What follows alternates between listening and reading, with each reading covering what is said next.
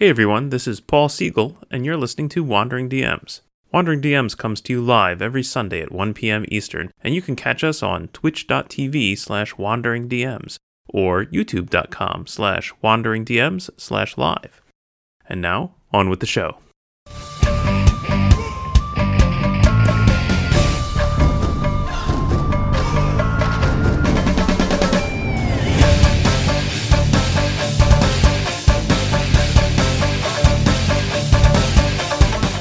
Hi everyone, welcome to Wandering DMs. I'm Paul. And I'm Dan, and on this episode of Wandering DMs, we're going to be talking about ability scores in D&D and maybe other role-playing games. What's the best modifier system? What's the best way to generate scores for your characters? And what should they apply to in-game? Ability scores today on Wandering DMs. Awesome. You know, Paul, I realized when I was prepping for this, this is actually not something we've actually talked about together so much. No, There's a lot of other things we chat about just normally, and then I was like, ability scores, we've never actually talked about that for some reason. It is really very interesting, actually, and I think we're going to have some difference of opinions on some minor details, and this is going to be a hot one, I think. That's what I felt too. It's like I feel like we're gonna stumble into some stuff that we didn't know we possibly disagreed about. I didn't even think of non D&D systems until you just said it just now, and so now it's percolating in my brain of like other systems, and like oh, there's actually a bunch of interesting things to talk about there. Awesome, looking forward to it. Great. So where do you want to start? Now I'm realizing this might be multiple episodes again. Anyway, so ability scores part one. Great. Okay. So where do you want to start, Dan? Which we look at? Let's look at the current thing. Let's look at the current 5th edition ability scores, because that's maybe what people are familiar with these days, and it's pretty pretty easy to digest, actually. So maybe start with the 5th edition scores, if you want to pull that up, possibly. I didn't get my Player's Handbook out just so I have it in front of me. But yeah. Let's look at some stuff here. Okay, great. There it is. That's probably easier than paging through my book. Go on. So the main table's there at the top, right? And the main story is every 2 pips in your ability gives you an extra modifier. So if you're at 10 to 11, there's no modifier. If you're at 12 to 13, there's +1. It goes up very regularly every 2 pips. Pretty easy to understand. And in fact, this has been the constant universal system for ability scores since at least 3rd edition. So 4th edition, 3rd edition, all basically use the same table.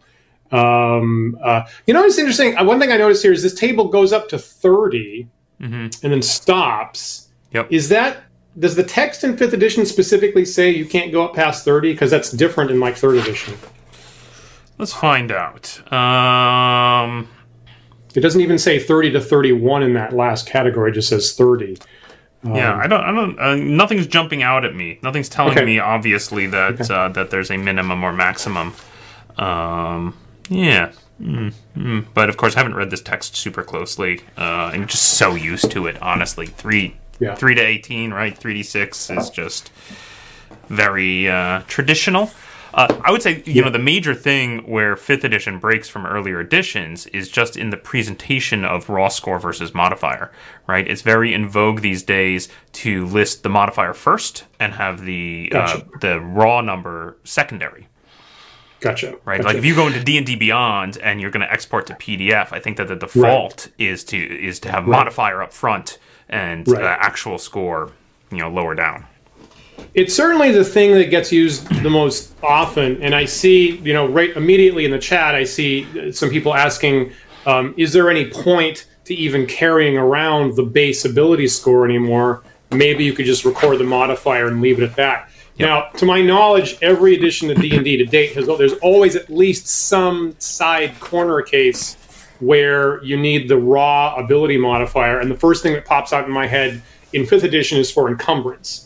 Right, the maximum amount that you can carry is 15 pounds times your strength score.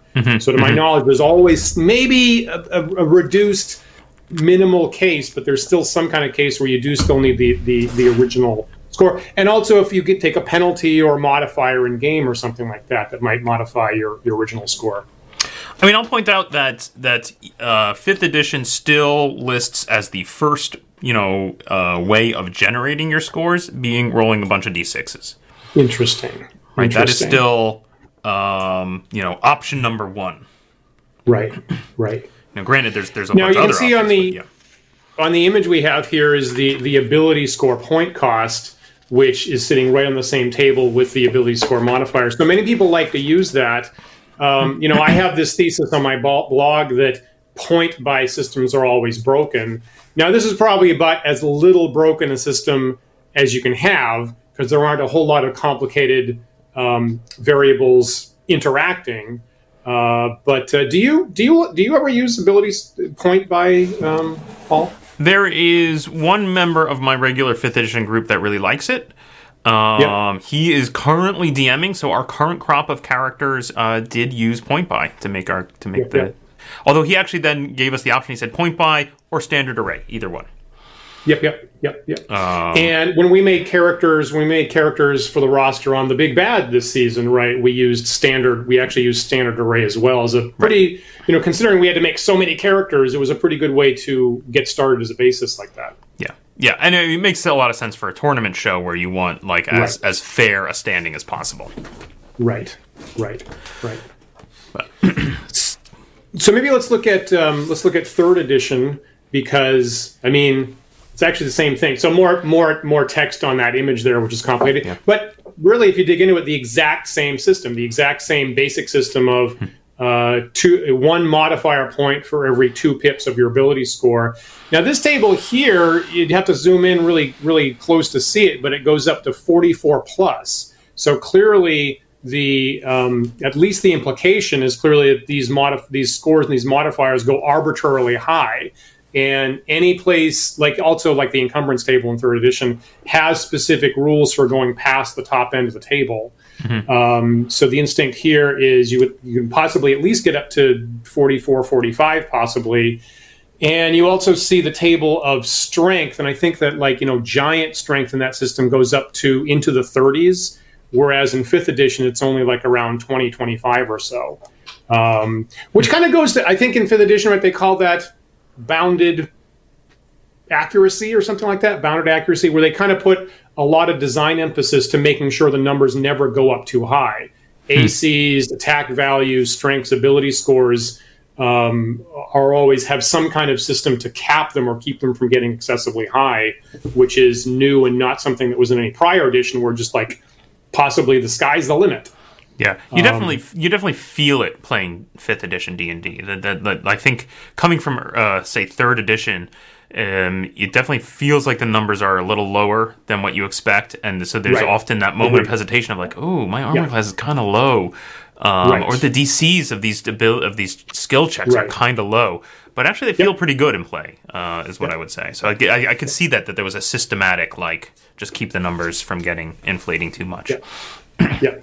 I still have to make that adjustment mentally of the scores being less than I would expect, and also attack values for fighters, which every edition since 1974, the basic rule was every level of fighter you get an extra 1 point of attack bonus, and that is a fairly major disruption in 5th edition to classic players. But it is what it is, and the system was certainly systematic in the way that they designed it.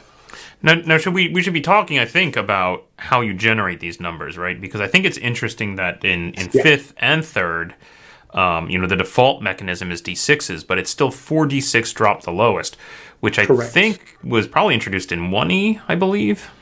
Yep, shows up in the 1st edition Dungeon Master's Guide in 1979. Mm-hmm. That's method 1 of creating ability scores. And to my knowledge, when Gary Gygax was running original D&D games in the early 2000s, that's exactly the way that he would do it, is 4d6, sort, drop the lowest, put them in any order you want.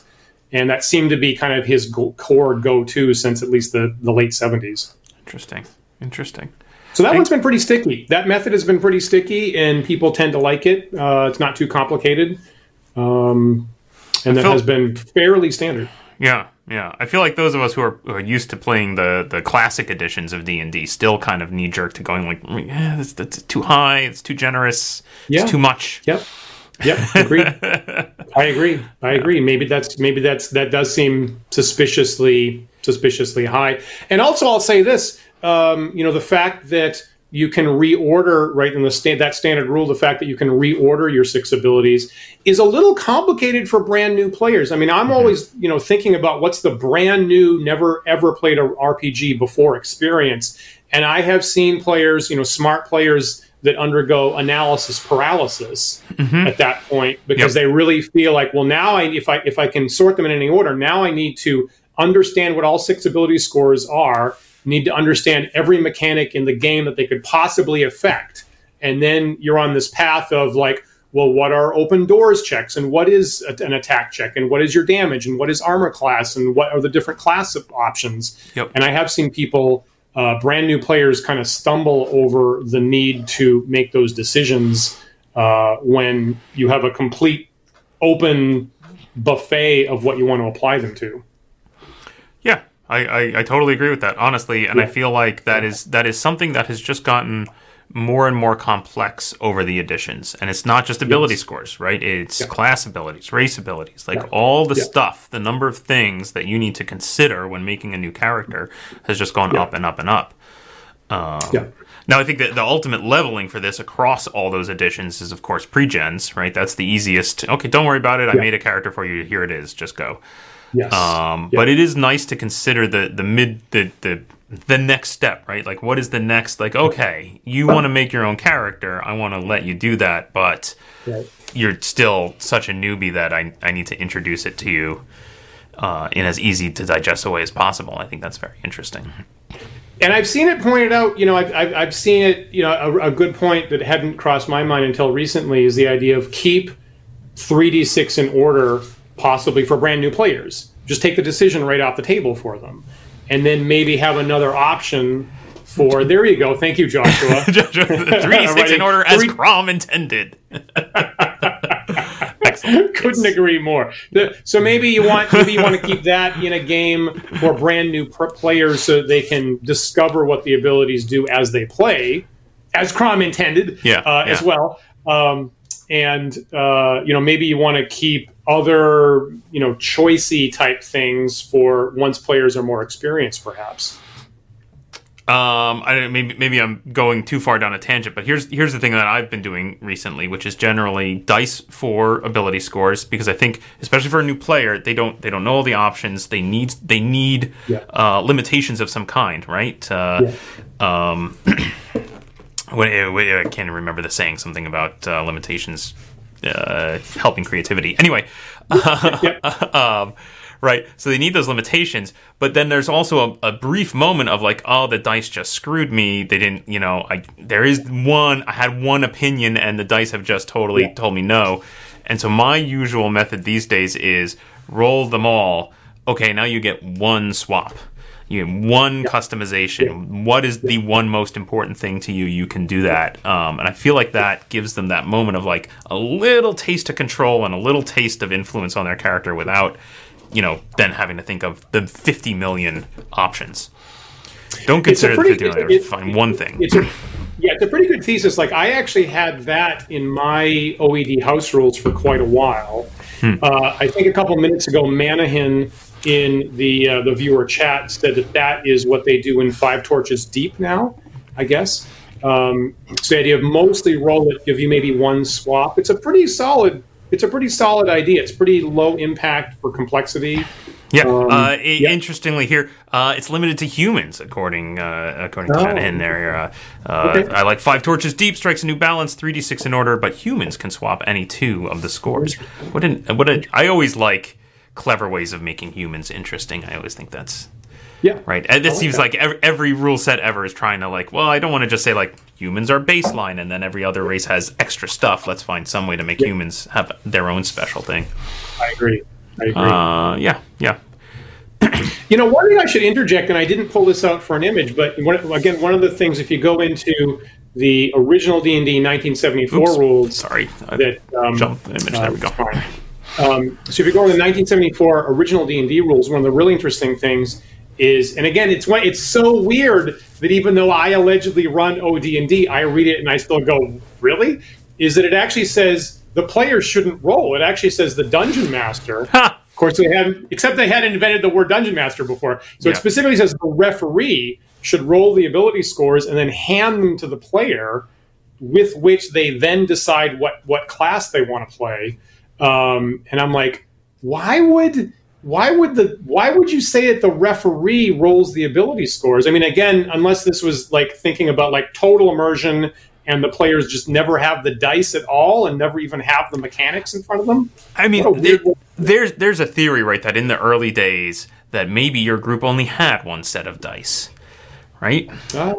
Right, so maybe just the... Even these sixes, though? I don't know. Yeah. That seems hard to... You were just playing Chainmail, and you had... Or Warhammer or something. Yeah. You've got 1,000 D6s already. That's hard to follow. Okay. Maybe, I guess. That's fair. All right, shall we continue crawling back through? Sometimes I think about that being really hardcore and just taking it right away from the players and being like, here's your ability scores. I tell you what they are. That's bizarre. Yeah, rolling dice is fun, man. I don't want to take that away from my players. Yeah. It's fun. What if your players are cheating?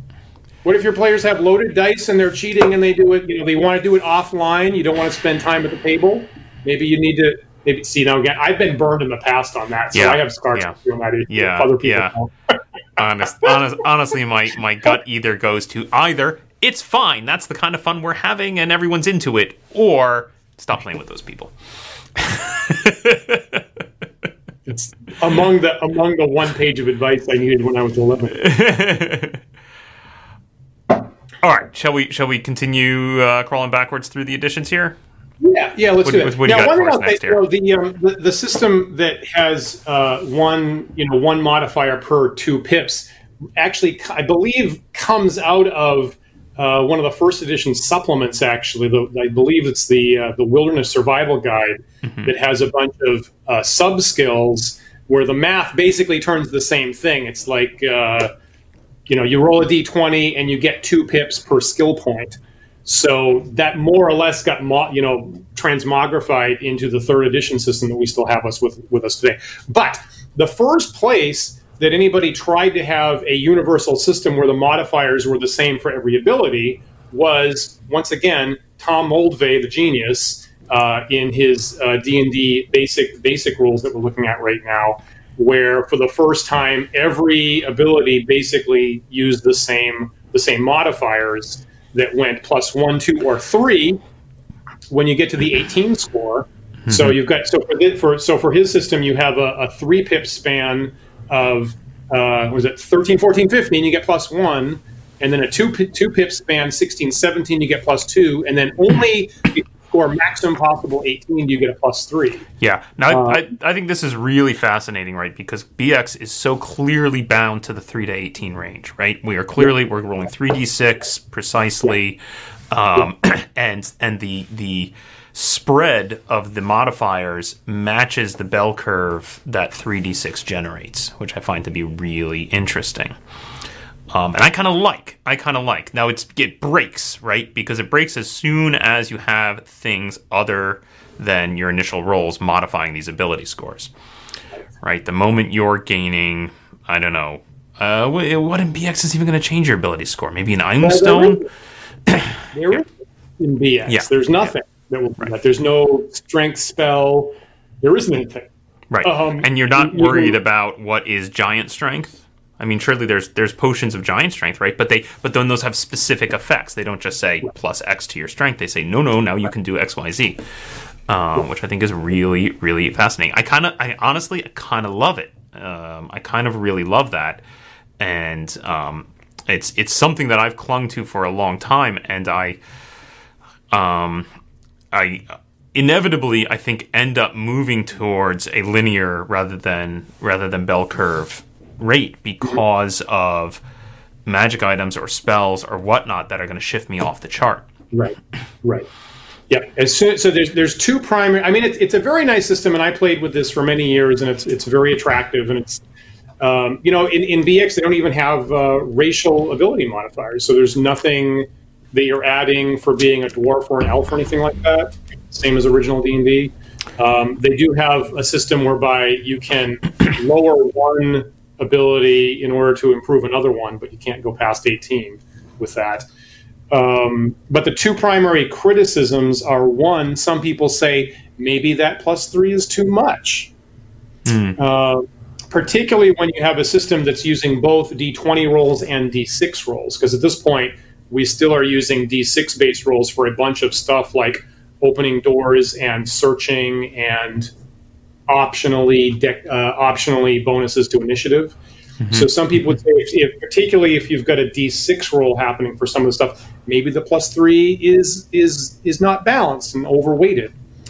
And the other criticism is that as soon as you have anything that you want to expand the table for, a giant character or an ogre or a monster character or a strength spell or something, this system does not extrapolate. Yeah, and I think as it's being mentioned in the comments here, like, even though it doesn't exist in the books, inevitably you're going to find something in some module somewhere that's going to do this, right? You're going to find a magic fountain that changes your strength or intelligence or something. Right.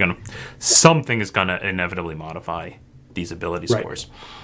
Now, it's like an obvious thing to happen, and it will at some point. I want at this point, because I've introduced a lot of people to BX, and I want to talk a little bit about generally the scale of numbers, right? So this is the point where we're going to 3d6 rather than 4d6, drop the lowest.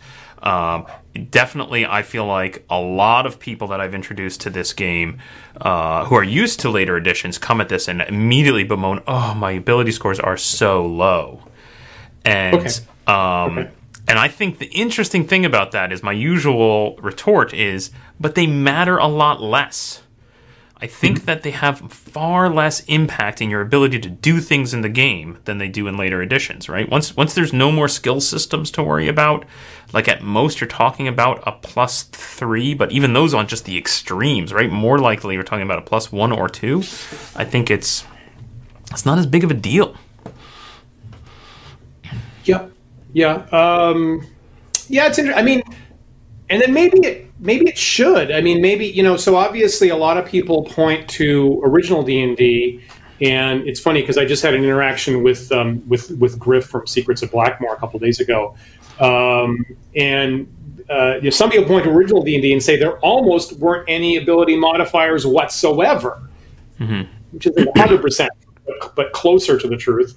Maybe that was a design mistake, frankly, and maybe we needed to step in a direction where the abilities mattered more, as we get to BX and things like that. So personally, I don't mind the abilities, mattering somewhat in game, but. You do end up, so I guess I fall back a lot more on the sort of like challenge the player rather than their character, right? So I like to do more stuff where, we're not going to roll dice, right? I just want you to immerse yourself and deal with the environment and whatnot. And I feel like you end up with the more of the painful argument of, there's some players who are always going to be unhappy about rolling dice for abilities because of the fairness aspect, right? His character's way better than my character. I personally always fight against that. I feel I'm like, whatever, you're a team, who cares, right? Some people are better than others, and that's fine, and you work together and just do whatever you want.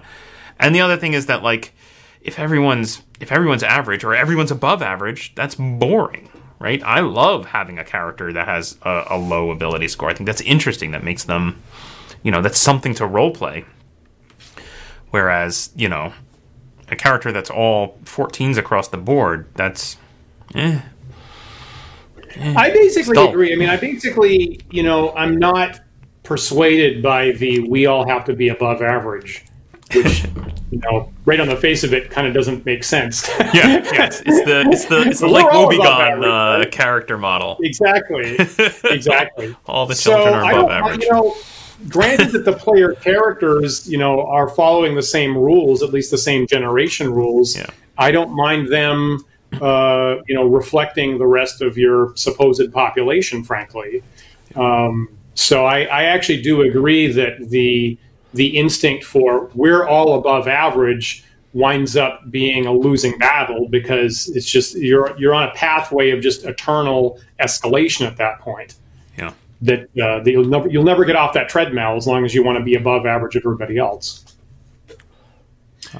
Dan, it's interesting that we've jumped to BX here. So I haven't looked at your slides. Do we have a first edition page in here? Well, okay. The next, I'd like you to go to the next slide because so here we are in BX, and now I'm kind of going the other direction.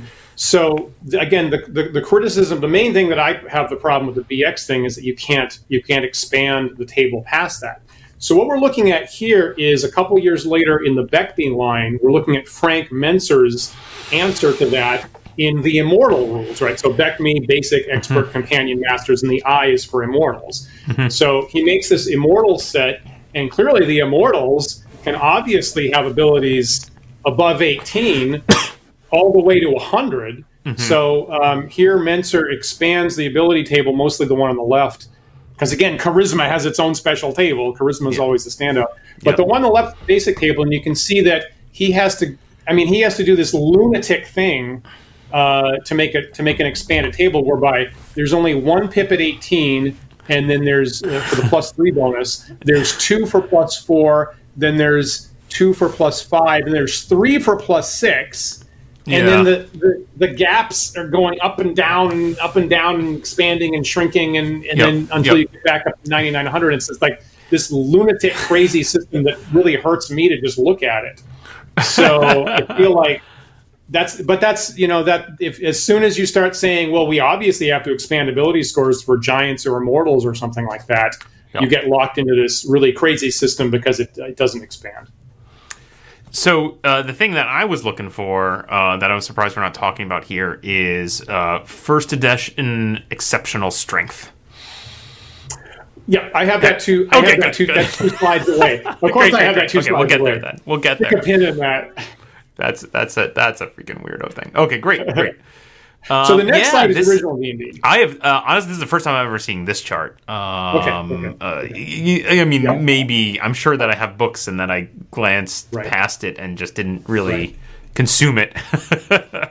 But that's very weird. And then of course, anything like this is great. You expand it to 100, and then inevitably, what happens when I get the thing with 101? There you go. Here we go again. right. And off we go again. Yeah. So, admittedly, I do appreciate a fairly simple system that came up a little bit later that you can expand it in a reasonable way. I do like that, and you don't fall into this psychiatric problem. Of a table that's just like totally nutso like that. I would say this: the criticism of that, like I kind of would apply to the 5th edition experience table too. Again, they have a completely unpredictable, non-systemic system for XP awards and advancement in 5th edition. I don't like that on the same basis. But let's look at original V. Okay, so that's obviously the Immortals rule is a one-off. Nobody used that before or after that. So here's actually the page of ability score modifiers in original D&D 1974, and you can see there's a little explanation for what each of the modifiers were. There's a special table just for charisma. There's no extra table for strength or dexterity or constitution or anything, but charisma gets its own table. Now, a lot of people say charisma is your dump stat, but arguably in original D&D, maybe it's the single most important stat. It's the only one that gets its own custom table. And it's the only one that specifically tells you how many hirelings or followers you get, what your troop size is. And you could have anywhere from 1 to 6 or 18. Suddenly that doubles. Maybe you have 12 followers running around with you. That could make a really significant difference in your D&D game. Past that, the primary thing that it's modifying is experience. So depending on what your prime requisite is. Prime requisite bonuses. Oh, I remember it so well. Did you play with prime rec bonuses, Dan? Oh, sure. I mean, again, as someone who's fairly OCD, that's in original D&D. That's in BX. That's in first edition. It's in the book. So it didn't cross my mind to possibly modify that at all. I certainly used it as a kid, and only in sort of modern looking back at it time did I think like, why do I want this? This is more math. That's largely inconsequential. And admittedly, I will say this, right, in the original rules for the classes that you have in those rules, they're just fighter, cleric, magic user, what we call now wizard, right? So your prime requisite of strength, wisdom, intelligence, they have no in-game effect except for experience. So the specific abilities that you're supposed to have high for the purposes of your class have absolutely no in-game effect whatsoever in these rules except for experience. Now, the other ones do. You can't say there's no ability modifiers because all the other ability scores that aren't tied to a class, they do have an ability modifier. And you can see that for Constitution, there is a hit point adjustment, possibly plus or minus one. For Dexterity, there is a missile attack bonus of plus one or minus one. For Charisma, has its own brand new table where the for henchmen and the loyalty base goes up to as much as plus four. There's also, if you look really closely at the text at the tippy top, it says Dexterity will also indicate the speed with actions such as firing first or getting off a spell. Now, there is no mechanical detail to that anywhere in the rules. Again, you'll let in with DM fiat because there's no specifics to what that means. But there's the implication of, I guess, maybe an initiative roll type thing that might be come up later on. And the other thing I'd point out is right under where it says bonuses and penalties to advancement, it says low score is 3 to 8, average is 9 to 12, high is 13 to 18. So there's clearly, a couple different categories. Now, for my purposes, there's two gradations to the prime requisite bonus, right? There's, if you get 13 or 14 in your ability, that's plus 5%. If it's 15 or more, you get plus 10%. So from my angle, that looks like two increments to the strength XP adjustment, possibly. There's two increments for, again, same for intelligence, same for wisdom, right? The Constitution Dexterity, it's only either plus one or minus one. There's only one bump. On the other hand, Charisma goes up to as much as four. So if I look at those numbers and I take the average to my mind, on average, there looks like about two bumps. Looks like on average two bumps from the one, the two, and the four. And so with people, a lot of people look at this table and go, normally the modifiers only go up to one. But from what I can tell, there's usually two bumps. Well, I can see that. I can see it. Yeah. So if I were to look at this page and make a single universal table out of this, I'd have a plus one level and I'd have a plus two level because that's what it looks like on average is trying to happen there. It's really interesting to me that we don't have in OD&D a modifier for high strength affecting your hit in any way, right? Correct. We don't have. What do you wisdom? What are we used to for wisdom? Is going to be like a saving throw modifier, and intelligence is always the one that kind of gets question mark. But maybe languages. Well, that actually is here. You on another page, the extra number of languages is just your pips above 10. Oh, okay. Yeah. Well, that's a lot of bumps. Correct. 18 intelligence, you get 8 extra languages. You're right. Right. No to hit, no damage, no dexterity. I'm going to pop back real quick here, Dan, and look at the BX page again because there's something unique in BX that I always liked since we're talking about languages, which is the low values of intelligence affecting your ability to read, write, or possibly even speak, which I always thought was really interesting, and I've never seen that in any other edition. But I love it, frankly. I love it. This is what led to our first ever actual play as a channel was my birthday game, which I just recently scraped all the audio for our patrons. So patron benefit is now you can listen to that as podcast form if you want. That was all the players decided to play elves, and at least two of them got one language because of low intelligence and chose Elven. So we had like a wonderful, hilarious language barriers throughout the party in that game, and I thought it was just I've not played a game like that, honestly. I've not played a D&D game before that had that much language barrier built into the party, and it was a lot of fun. I thought a lot of fun. That was, I agree. That was actually a great, and you're right. That isn't in any other D&D rule set. Yeah.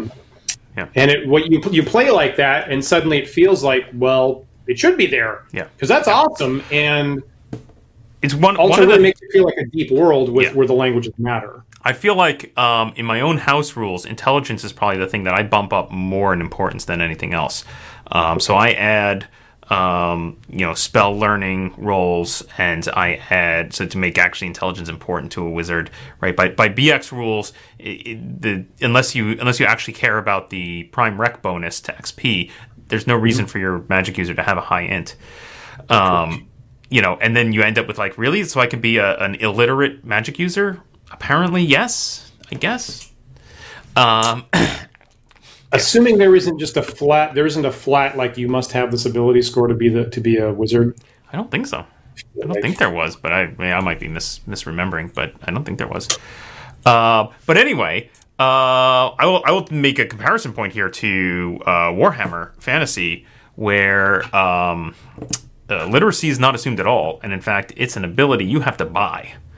So most characters in Warhammer are illiterate, and it's the exceptions that can learn how to read and write, which I actually I mostly love. I mostly love until I start giving handouts and realize that my players can't read my handouts.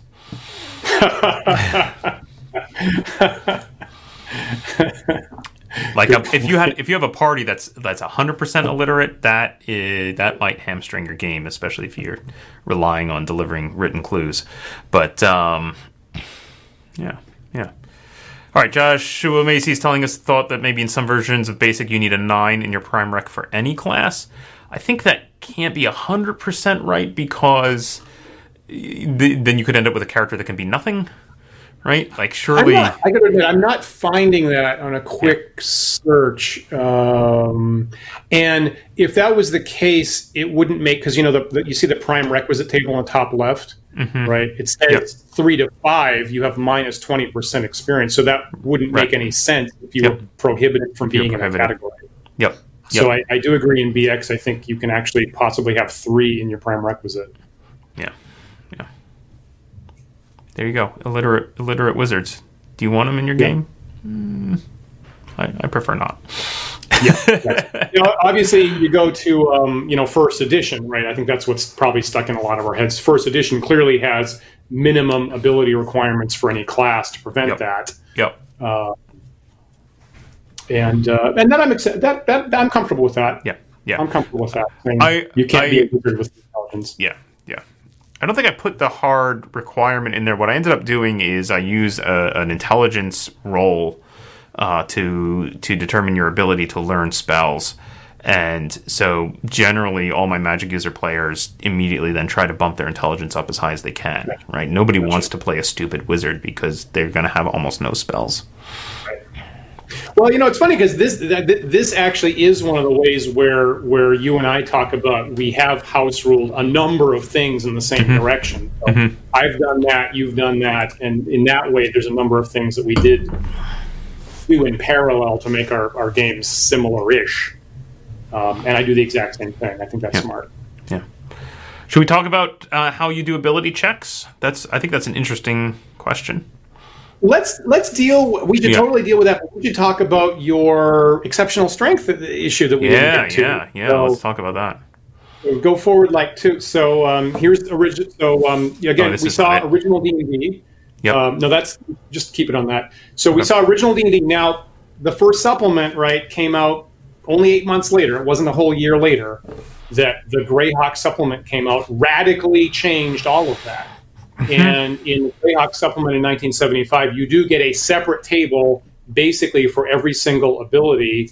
And these were more or less carried forward into first edition. So what you see in first edition, second edition is basically the same stuff that showed up in 1975 with the Greyhawk supplement. And here you're looking at the page that has just the strength table. And you have the basic table from 3 to 18 with a variety of different melee hit bonuses, damage bonuses, encumbrance adjustment, open doors adjustment, and then below that, only for fighters, and there's a number of things in the supplement that says, well, we needed to make fighters more durable balance against wizards. Yep. And only for fighters, if you happen to have an 18 strength, the fighters get to roll percentile, and then you might have 18/30 strength or 18/70 strength if you're really, really lucky. Well, we were all hoping for 18/100 strength, and you get a really enormous number of huge bonuses at the top end there. Yeah. And the inevitable eyebrow raise when somebody brought their character sheet from another campaign and they had 1800 strength. Exactly. Yep. Really roll that one? Exactly. All right, buddy. I did have a character once in front of me. I had a player once in front of me in first edition rolling for this, and they did roll 1899 strength.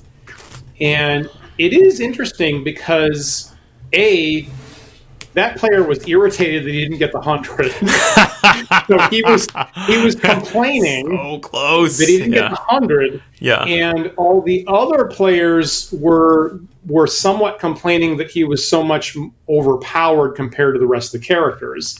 And again, as you said earlier, Paul, my attitude is, well, but you're a team and you should find a way to use this to benefit the team. But weirdly, there was a whole lot of complaints from all angles about the 1899 strength. That's funny. I mean, it's an exciting role to roll, right? Like, I always felt like when we're doing character generation, you're playing a fighter, you manage to get the 18 strength, sweet, get out the percentile, come on. Yeah. There's a great gambling moment there, which is just, I think, fun. Yeah. But, yeah, you're right. Inevitably, everybody else rolls their eyes and they complain. Yeah. What are you going to do? I don't know. And I'll say that, and again, as you know, someone when I was young and graduating, started with basic, and then graduated to advanced D&D. Cracked open the very first page that has this table, right? There's a great deal of excitement, like, oh, a new discovery, a whole new brand subsystem of increased power. And I mean, I guess that's more or less the market model, really, isn't it? Yep. A whole new increased thing for me to like understand and dig into that nobody who's playing basic knows about. Oh, what a wonderful expanded system. In first edition, stats were so important, right? Because you not only for fighters, but I remember didn't wizards and clerics get extra spells based on their stats? Absolutely. Right? That it was huge. Yeah. Wizards have, and if I'd taken more images, right, that's pretty much exactly what shows up here in the supplement on the next couple of pages. A roll to no spells by wizard intelligence, extra AC bonuses for dexterity, things like that. And I mean, you just look at the table, and I mean, if you're playing original D&D, wouldn't you want +6 damage bonus to melee and automatically opening any door and plus... Yeah. Like, but this is, I feel like this is the threshold over which we start to see builds, right? Now there's debate of, well, if you're playing a magic user, obviously you want your highest ability score in intelligence. But then also we're going to debate your second highest score probably needs to be dexterity because you don't get to wear very much armor and you need the armor class bonus, right? And so people start boiling it down, and now suddenly your game is full of nimble wizards. And I go, surely there's a clumsy wizard somewhere, but nope, not anymore, because we all have to be highly nimble wizards so that we can get the extra AC bonus. That's a great point. That's actually a really, really strong point. That by giving full open field choices, there's probably going to be some optimal choice. Yep. There's probably going to be some optimal choice, and the game and the play will evolve in the direction of everybody taking that same choice. I want the stats to matter. I want the mechanics to matter. But it's a really good point that with an open field like that, you'll probably have very similar characters showing up over and over again. Yeah. I prefer that each stat matters in like one simple, straightforward way, right? That's my general preference.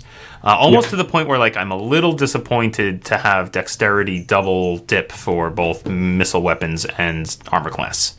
Let's have it do one thing. Okay. Would you say the same for strength about hit probability and damage? Maybe it's a little easier for me to forgive that just because it's attacking with a melee weapon, right? It's all about making attacking with a melee weapon better. It's kind of similar, I don't know. Once you have two, I mean, I'm on board with like two's not bad. you know, attack to hit and damage, dexterity and missiles, henchmen and loyalty.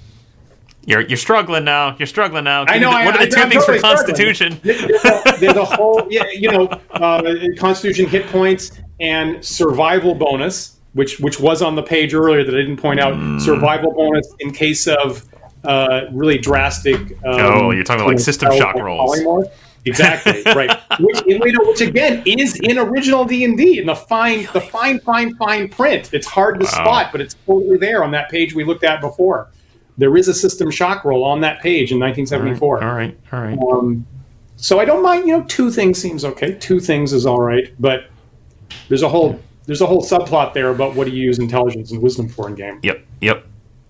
Wisdom was always the hardest. Whew. I agree. Wisdom is like, who cares about wisdom? Yeah, I agree. In BX, right? You've got that in BX and First Edition. You have a roll against either magic saves or mental saves, but boy. That comes up. That seems to come up so rarely, and I agree. Often the players don't even remember about it.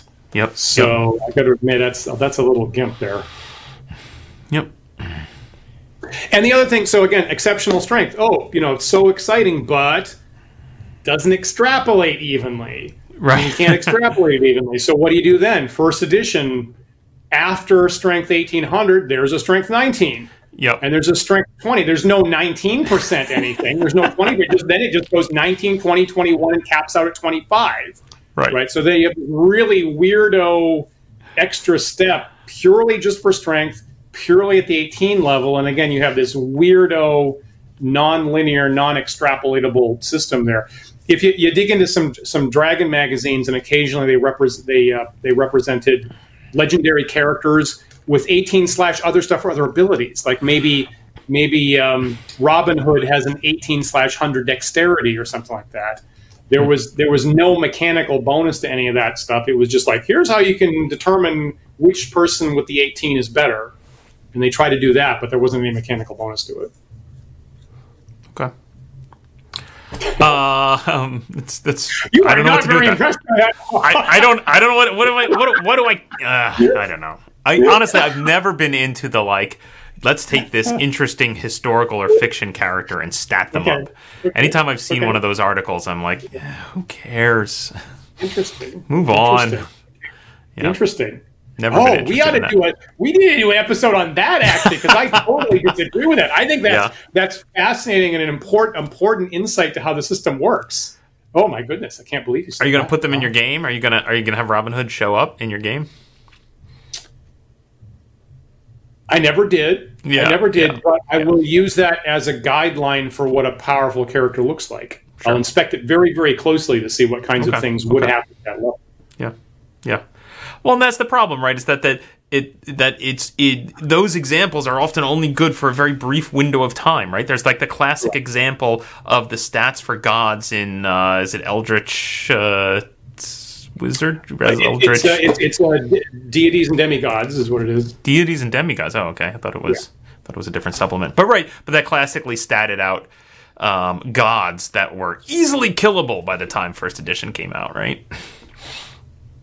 Correct. Legitimate. Yeah. Gods, Demigods, and Heroes is the original D&D version, and Deities and Demigods is the First Edition version. Right. Legitimate. There's a critique in there. Yep, not completely off. All right, I want to talk about ability checks, Dan. Please talk about how do we make ability checks, right? Because and the interesting thing is, I'm trying to remember when this is even codified. I mean, certainly in later editions, you're talking about 5th edition or even 3rd edition. You have a skill system. Every skill is going to be based on an attribute, so your attribute modifier is going to play into your ability to make X, Y, Z kind of check, right? Yeah. But before that, I feel like we very commonly had a roll under mechanic that a lot of people used, right?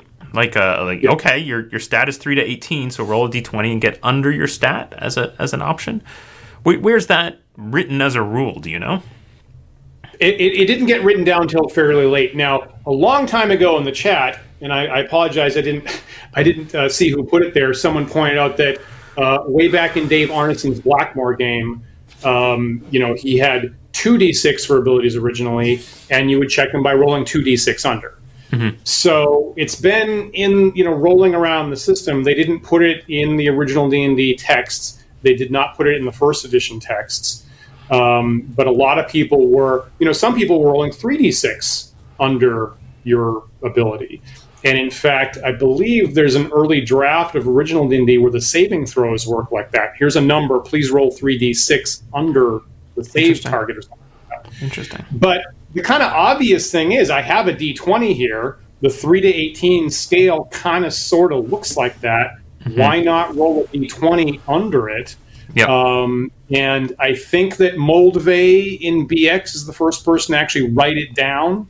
I think the last two pages of Moldvay's basic rules are really, here's a bunch of things that me, Tom Moldvay, came up with that technically aren't in the other rules, but you should consider.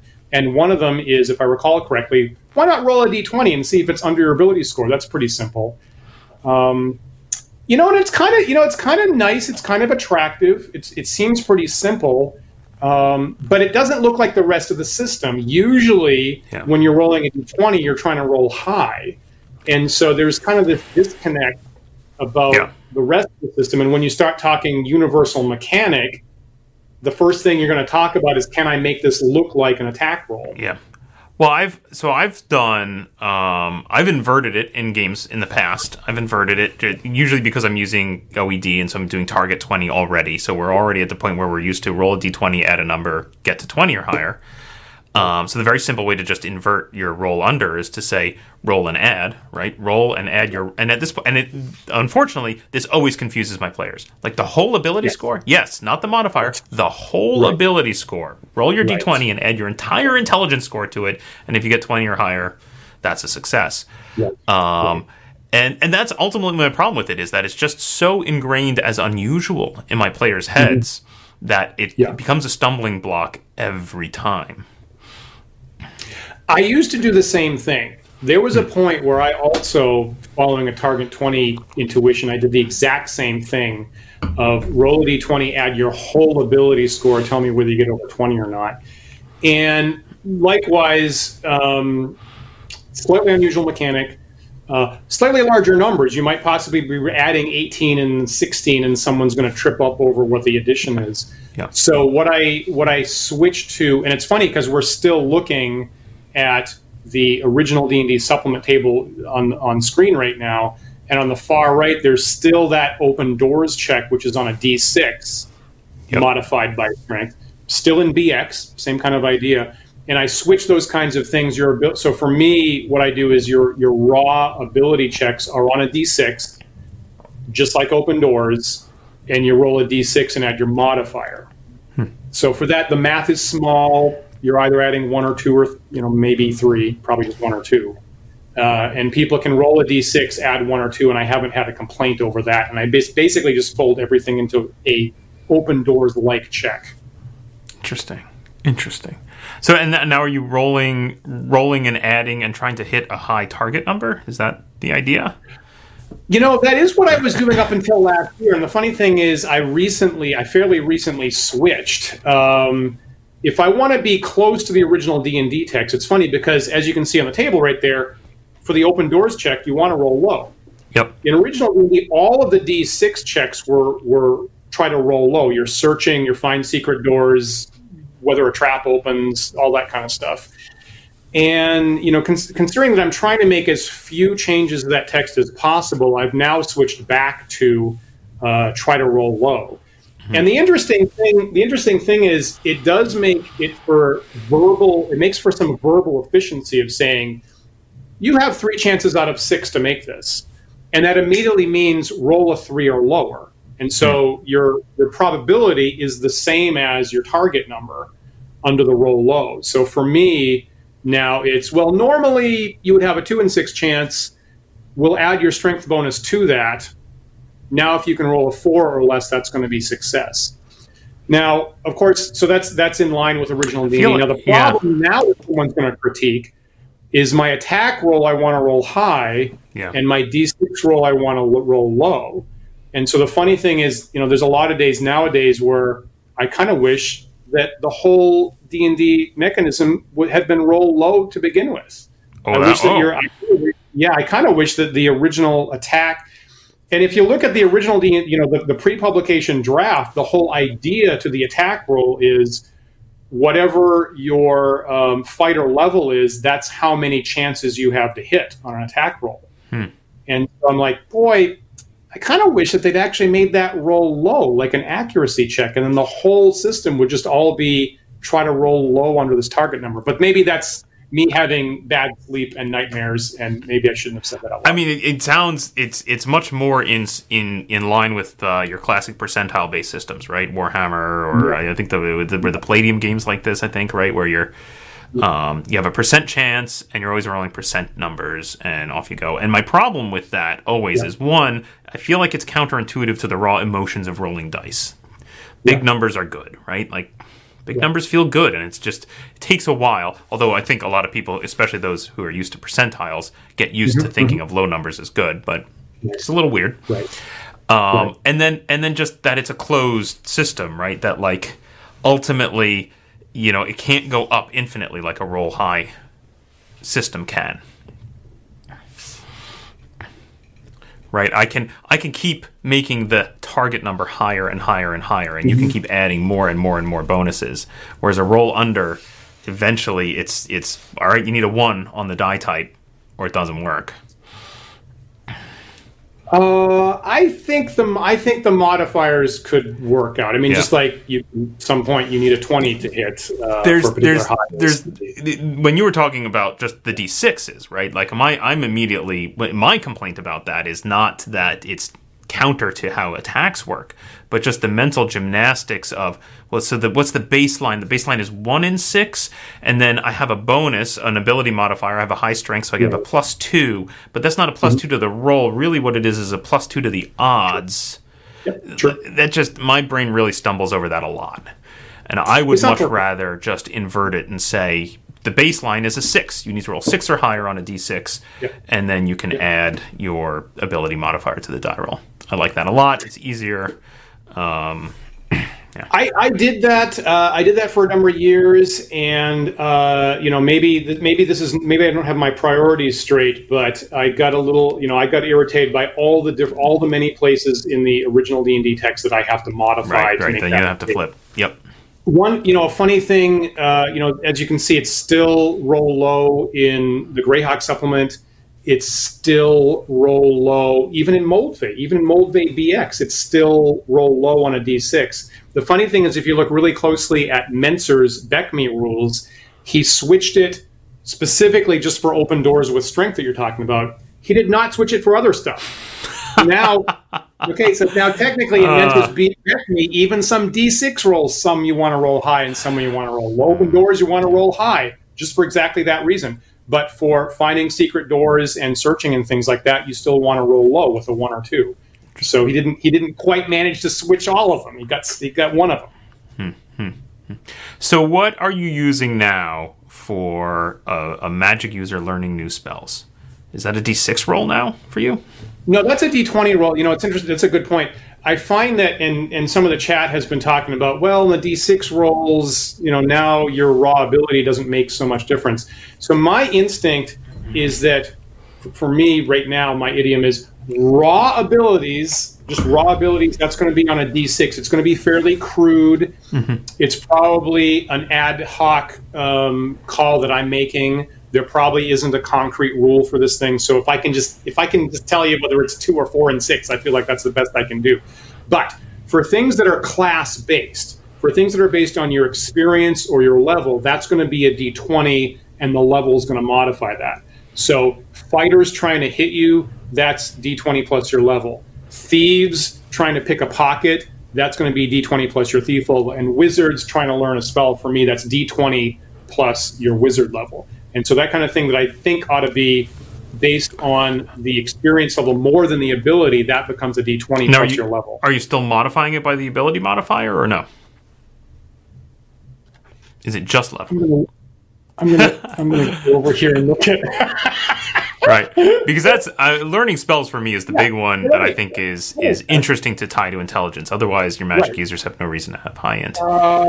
Yes, I do. Absolutely. Yeah. Well argued, Paul. I agree with you. That is, and I think that's an interesting dynamic too, especially when you consider the range of numbers, right? So I'm used to in classic D&D that your max level is about 10, right?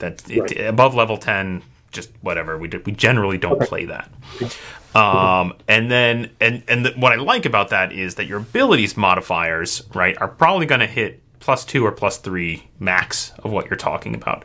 So at low levels, raw talent is more important.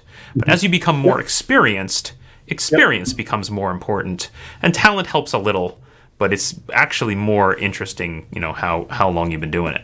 And I kind of like that. I feel like there's a nice, veritas about that. I do too. I like that a lot. I like that. And also, just for consistency's sake, if fighters can add their strength bonus to attack and thieves can add their dexterity bonus in some way to their thief skills, then for consistency purposes, the wizard ought to be adding their intelligence bonus to learn spells. Yep. And I agree with that. I do. I actually am very comfortable. That's one thing I am very comfortable with is at higher levels, the experience level being more important than the ability score. I'm very comfortable with that. I think that makes sense. And really, really well put the way you just presented that, Paul. It's nice. I like it. Yeah. All right, Dan, we are shockingly out of time. Any final thoughts on ability scores? Yeah. I'm going to have to dig into the chat later on, actually, because I apologize that the very interesting, very lively chat's been happening while you and I have been talking, Paul. So I'm going to want to look at that. I know that Mr. Miller has given me homework to look at the Rogues Gallery abilities and statistically analyze them. So I've got that. I got that documented, Mr. Miller.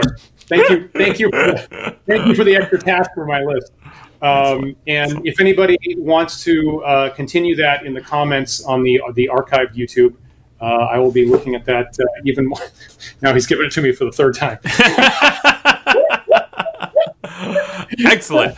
All right, so maybe we're going to have to revisit ability scores at some point. I feel like there probably are a dozen things we didn't talk about here. Yeah. We certainly didn't talk about monsters having ability scores or the fact that, you know, do they go up with level? They do now. They do in later editions. That's a standard, advancement mechanism when that happened. Yeah.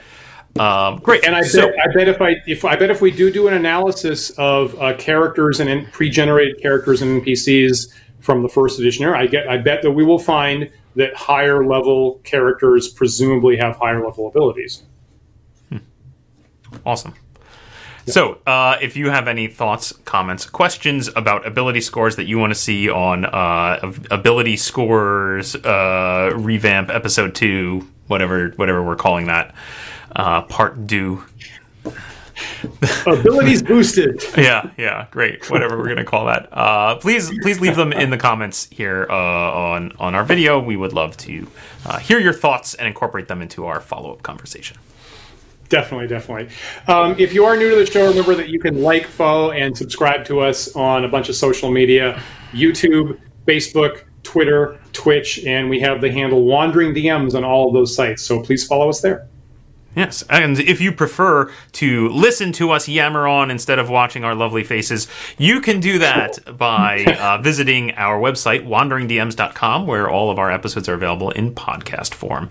You can also find them on various podcast carriers like iTunes and Google Podcast and Spotify. If you're listening to us from one of those carriers, stop for a moment and review us on that site. We'd really appreciate it.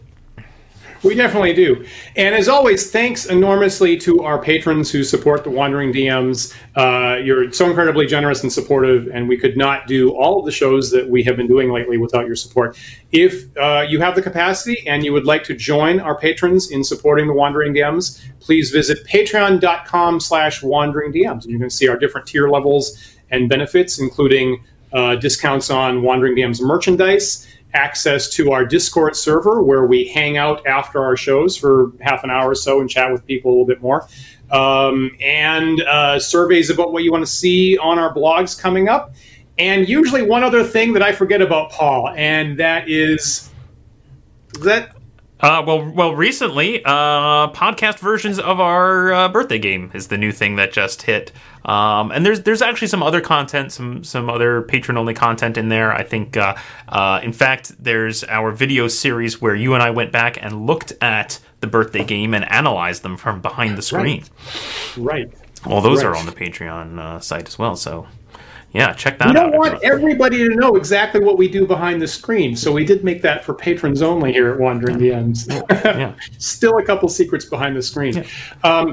Don't forget all of our other shows coming up, in particular this Tuesday, episode 6 of The Big Bad, which is our final competitive show, actually. At the end of Tuesday, you will know who won the series, as a matter of fact.